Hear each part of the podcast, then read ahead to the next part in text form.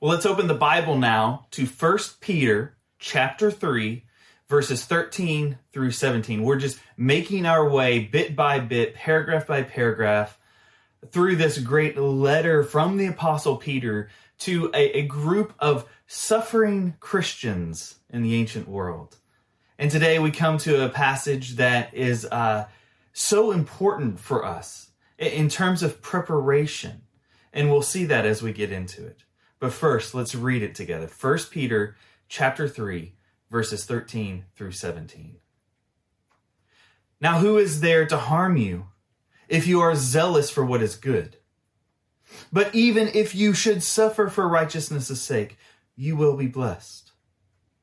Have no fear of them, nor be troubled, but in your hearts honor Christ the Lord as holy always being prepared to make a defense to anyone who asks you for a reason for the hope that is in you.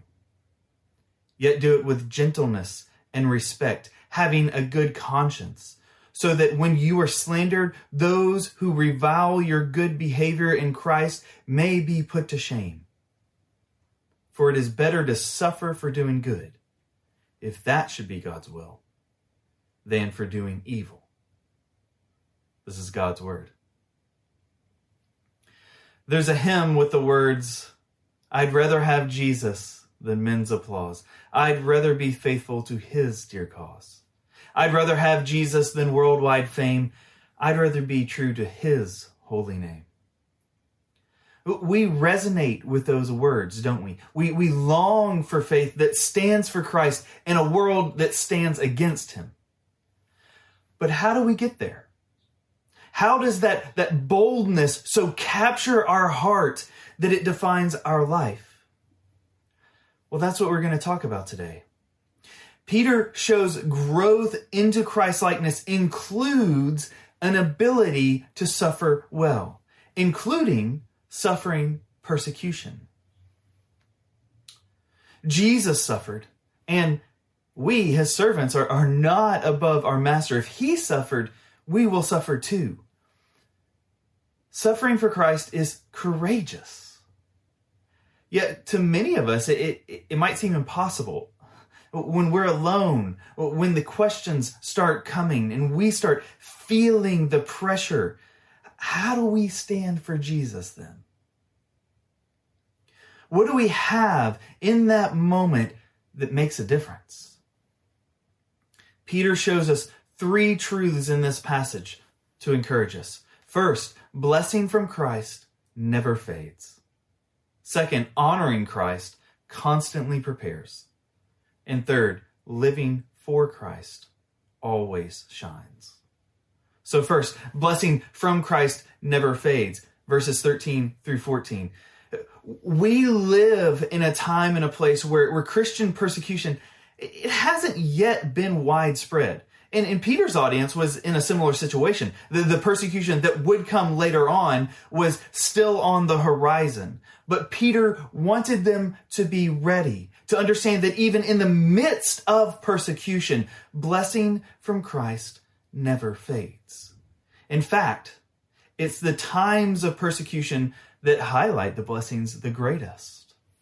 So in verses 13 and 14, he says, Now who is there to harm you if you are zealous for what is good?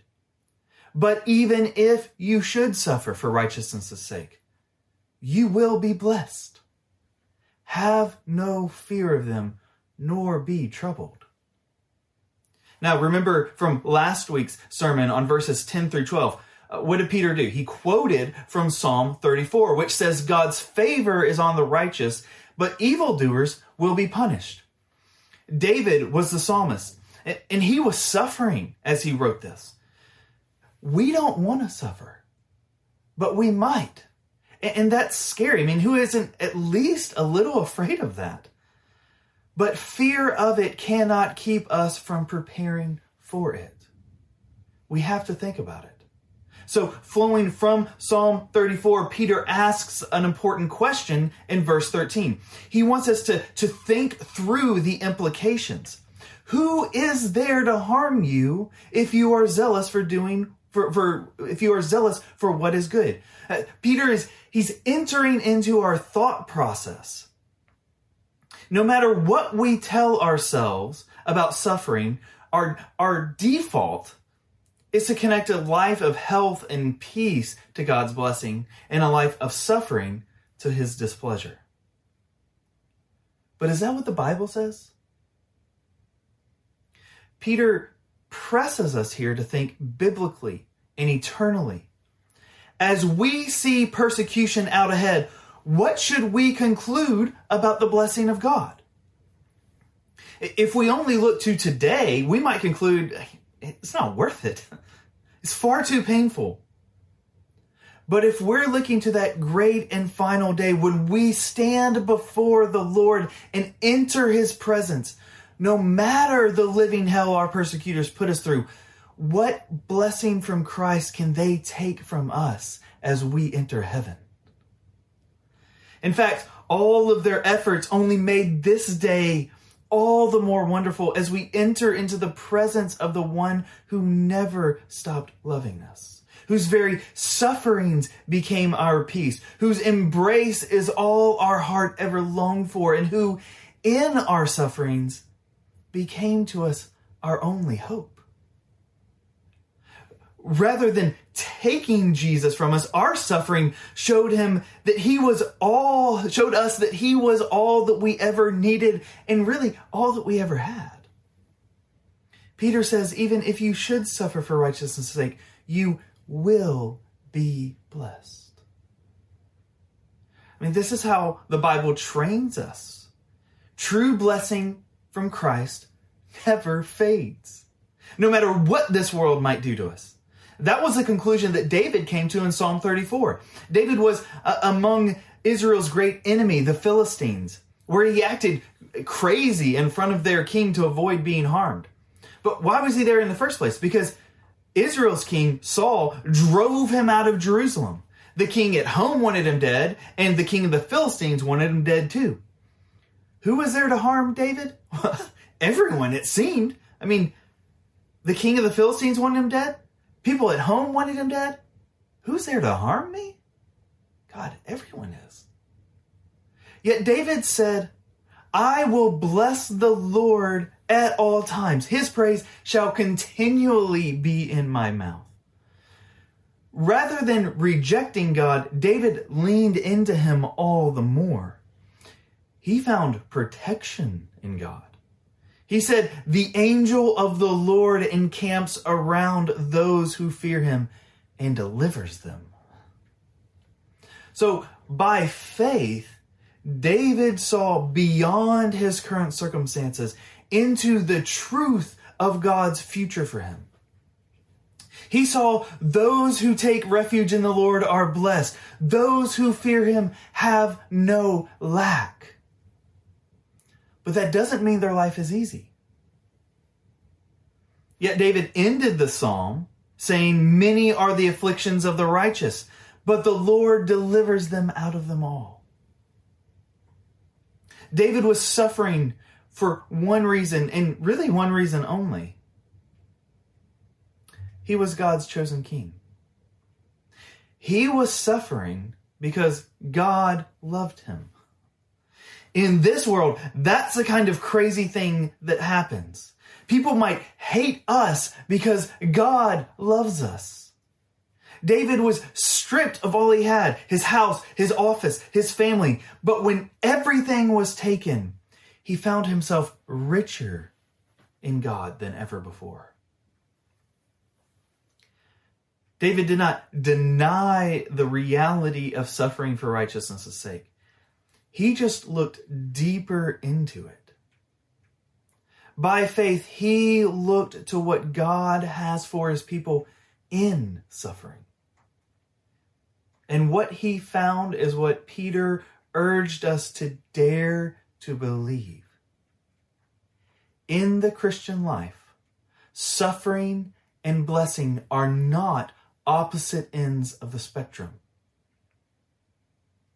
They move together. Blessing does not mean no suffering, and suffering does not mean no blessing. there is blessing in the suffering. And no matter how much suffering takes from us, blessing from Christ never fades. The more this world hurts us because of Christ, the more Christ comforts us by his Spirit. Throughout the Bible, it is the sufferings of God's people that brings them closest to God. So when Peter asks, Who can harm you? He's getting at the very foundation, the very uh, foundation of our functional beliefs. We tend to think that the removal of Christ's blessing is that suffering is the removal of Christ's blessing. But the Bible says it's the opposite. I mean, really, our persecutors might even be doing us a favor. As they hurl insults and our reputation takes a hit, we realize it was a smile of Christ that was all we ever needed anyway as they take our responsibilities, our opportunities away, we realize that our true work was to love the Lord anyway. As we lose power and, and control, we find comfort in God's sovereignty. And, and we, we can actually let go of the reins on our life. Without even realizing it, our persecutors push us deeper into God. He becomes our true reputation. He becomes our true wealth. He becomes our true power and comfort and security. But still, how do we know good can come from suffering? And, it's not just this wishful thinking. How do we know it's true? Well, we know because of Jesus. Was Jesus blessed? Yeah, of course he was. Did Jesus suffer? Yes, of course he did. Jesus suffered yet was blessed. Jesus was blessed yet suffered. No one had more afflictions than him, but he was a beloved Son of God in whom God was well pleased. If suffering was good enough for Jesus, is it not good enough for us? Jesus told us what would happen when we suffer for his name. He didn't leave us in the dark. He said, Blessed are you when people insult you, persecute you, and falsely say all kinds of evil against you because of me. Rejoice and be glad because great is your reward in heaven. You see, Jesus knew the world would be a scary place for his people. But he gave us his word, something steady and sure to hold us in those stormy times. He said, In the world you will have tribulation, but take heart. I have overcome the world. No one can ultimately harm us. The worst, Jesus said, they can do is kill us.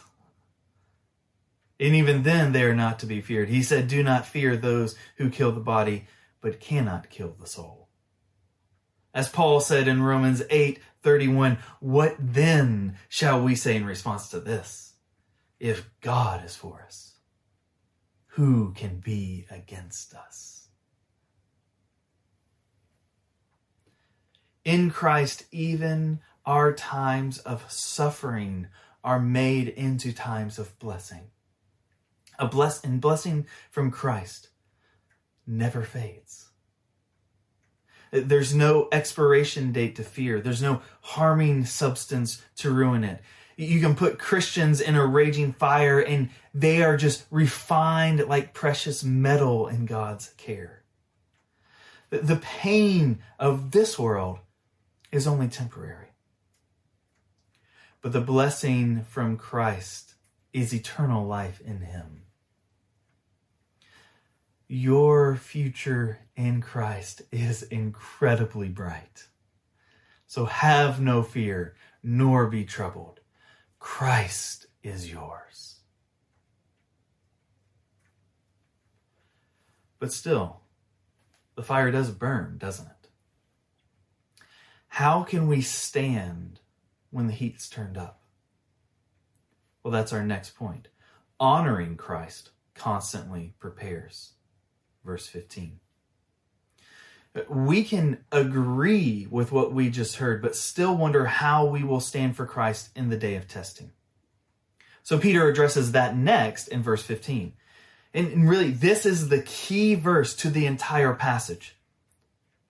But in your hearts, honor Christ the Lord as holy, always being prepared to make a defense to anyone who asks you for a reason for the hope that is in you. Yet do it with gentleness and respect. So, verse 14 ended with a command have no fear of them, nor be troubled. And verse 15 opens with the alternative to fear. But in your hearts, honor Christ the Lord as holy. The way out of fear is honoring Christ. But what does it mean to honor Christ? Well, think of the Lord's Prayer Our Father in heaven, hallowed be your name. Hallow is the same word Peter uses for honor. To hallow Christ is to honor him. In biblical language, it means to love the Lord your God with all your heart, soul, mind, and strength. Everything else in the Christian life becomes possible when that becomes a reality. And that becomes a reality as we behold the glory of Jesus in the gospel. As we see the Holy One step out of heaven and come down to earth to save his people. Maybe we think of the gospel as only the doorway that gets us saved. But the gospel isn't only the doorway, it's the pathway. The further in we go, the bigger it gets. The call of Christ is to follow deeper and deeper down the gospel's path. We need, as my friend Jared Wilson calls it, the gospel deeps. We need the deep, deep love of Christ for our deep, deep need we tend to flatten the gospel, to, to make it one dimensional. But Jesus constantly expands it, creating a whole world in which we live and move and have our being. And in a passage like this, he's asking us to walk way down the, the path to a place this world will never understand, but one Christians throughout history understand really well as we walk down the path of suffering for the gospel, we find the suffering servant ready to welcome us at the end.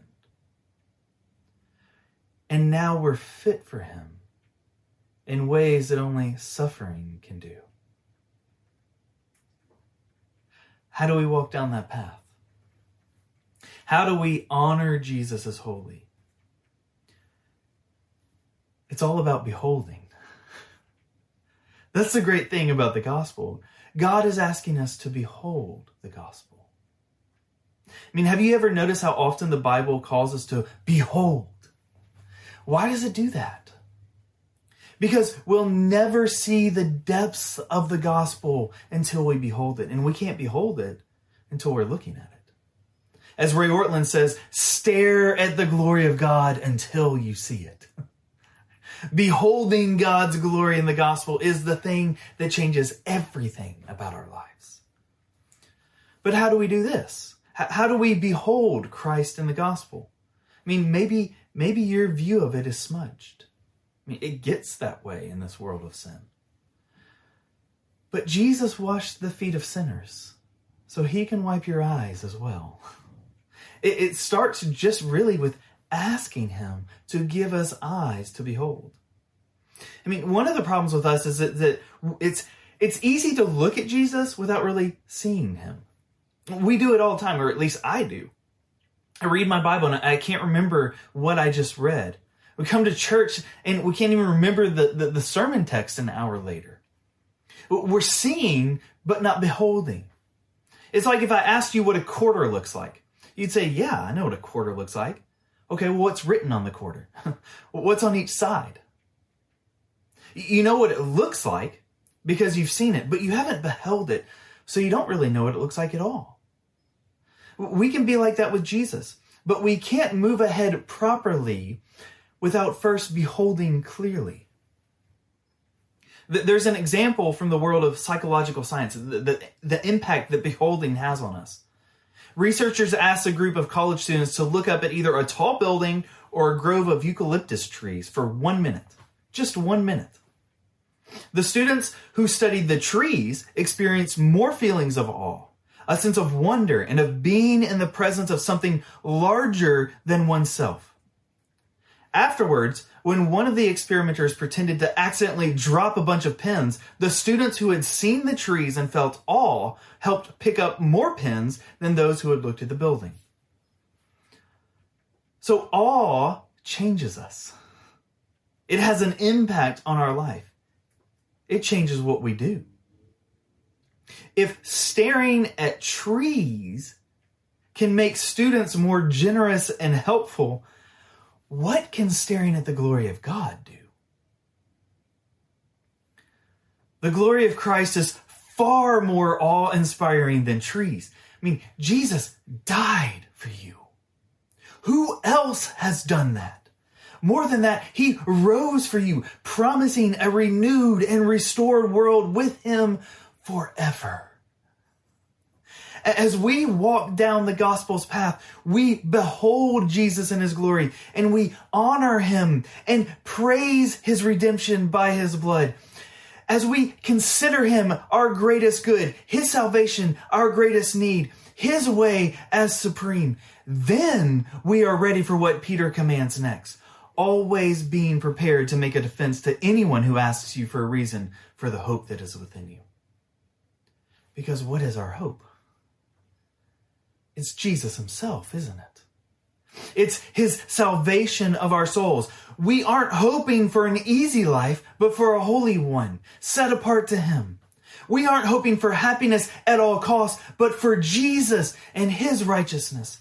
We've felt the sorrow and the shame and the guilt of sin and looked to Jesus for rescue, and he did rescue us in mercy and grace, he took upon himself all our sins and bore the wrath of the Father in himself on our behalf.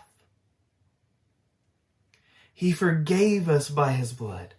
No more sin, no more shame, no more guilt. We are free.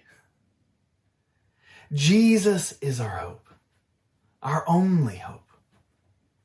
So when persecution comes and we're asked about the reason for our hope, it's not the precise theological answers, the, the seminary degree dissertation that we're asked to give. It's Jesus. It's it's Jesus. We tell of what we've seen, the wondrous cross on which the Prince of Glory died. See from his head, his hands, his feet, sorrow and love mingled down. Did, did ever such love and sorrow meet, or thorns compose so rich a crown? Suffering breaks us open, doesn't it? What's really inside of us when suffering comes just gushes out. So as we honor Christ deep within as holy, when suffering comes and breaks our heart, what comes out but the Lord Jesus Himself? When this world rejects you and beats you and cracks you open, because you've been honoring Christ the Lord as holy, as they attempt to break your spirit, what they end up finding is His. As you continue to just look to Jesus, you are more prepared for that day than you realize. And if you feel as if you aren't because you haven't ever really beheld him in his glory, well, the good news is you can start today. Just ask him to help. He's never once not helped someone see him who asked.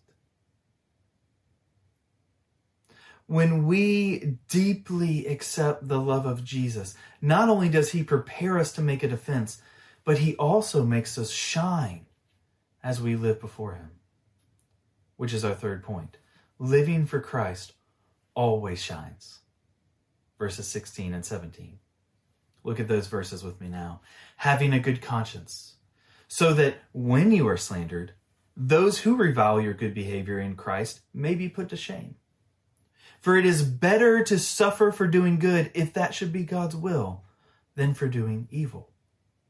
So, after urging us to boldness for Christ, Peter doesn't let us forget that it's a humble boldness. A life of humility complements our bold stand. There's a great illustration of this from President Woodrow Wilson. He, he once told of his experience going to the barbershop. Here's what he remembered. He said, While sitting in a chair, I became aware that a personality had entered the room. A man had come quietly in upon the same errand as myself and sat in the next in the chair next to me. Every word he uttered showed a personal and vital interest in the man who was serving him. Uh, Wilson went on to, to share more of that experience. He, he realized later that the man sitting next to him was the great evangelist D.L. Moody. Moody was a holy man. He was one who lived for Christ and spoke boldly for Christ. He was willing to be reviled without reviling in return. He was willing to be slandered without slandering in return. He was willing to suffer for doing good than for doing evil. And here, in Wilson's words, was the effect of Moody's life on just a normal day going to the barbershop. Wilson says, I was aware that I had attended an evangelistic service because Mr. Moody was in the next chair. I purposely lingered in the room after he left and noted the singular effect his visit had upon the barbers in that shop. They talked in undertones. They did not know his name, but they knew that something had elevated their thought. And I felt that I had left that place as I should have left a place of worship. What can any enemy ultimately say about such a man? living for Christ always shines. It did in the life of D.L. Moody, and it does in yours as you just live your normal life for Him. It starts way down deep inside of us, in our hearts, as we honor the Christ the Lord as holy. And it expresses itself outward in our deeds and our actions as we live our very normal life. D.L. Moody went to get a haircut and left an impression on a president. You have no idea how, what your little faithful life with Jesus will do. Who in this world you will impress. So you might suffer. You might be slandered. You might be reviled. But it's better to suffer for doing good, if that should be God's will, than for doing evil. Have a good conscience. That's what Peter is telling us. Live for Christ and let his light shine through you. Who can harm you then? Even if they kill you, your life in Christ will have an effect. Your hope will linger in this world. It will stick in their shoe like a rock, pestering them and bothering them, unable to leave their mind. And who knows? Perhaps God will use you and your faith to bring another person into the kingdom. Who else but the Lord Jesus Christ can make times of persecution into opportunities to witness to his grace and mercy? In your hearts, honor Christ the Lord as holy. Everything flows from that one important decision. If we will decide moment by moment to honor Christ deep within our hearts, He'll never fail us, no matter what we face. We'll only find in Him all that He promised to be. As the hymn says, I'd rather have Jesus than silver or gold. I'd rather be his than have riches untold. I'd rather have Jesus than houses or lands. I'd rather be led by his nail pierced hands. Let's pray. Father, we thank you for your overwhelming grace, for the mercy that you have shown to us. We thank you that your call is merely to behold you, to honor you in our hearts as holy. Father, I pray that we would do that. I pray that you would help us. That in the days to come, if we are to face persecution, we would have the humble, bold faith you call us to here. And we ask you to prepare us now by simply looking to you, beholding you in your glory. Lord, give us the eyes to see. We pray in Jesus' name. Amen.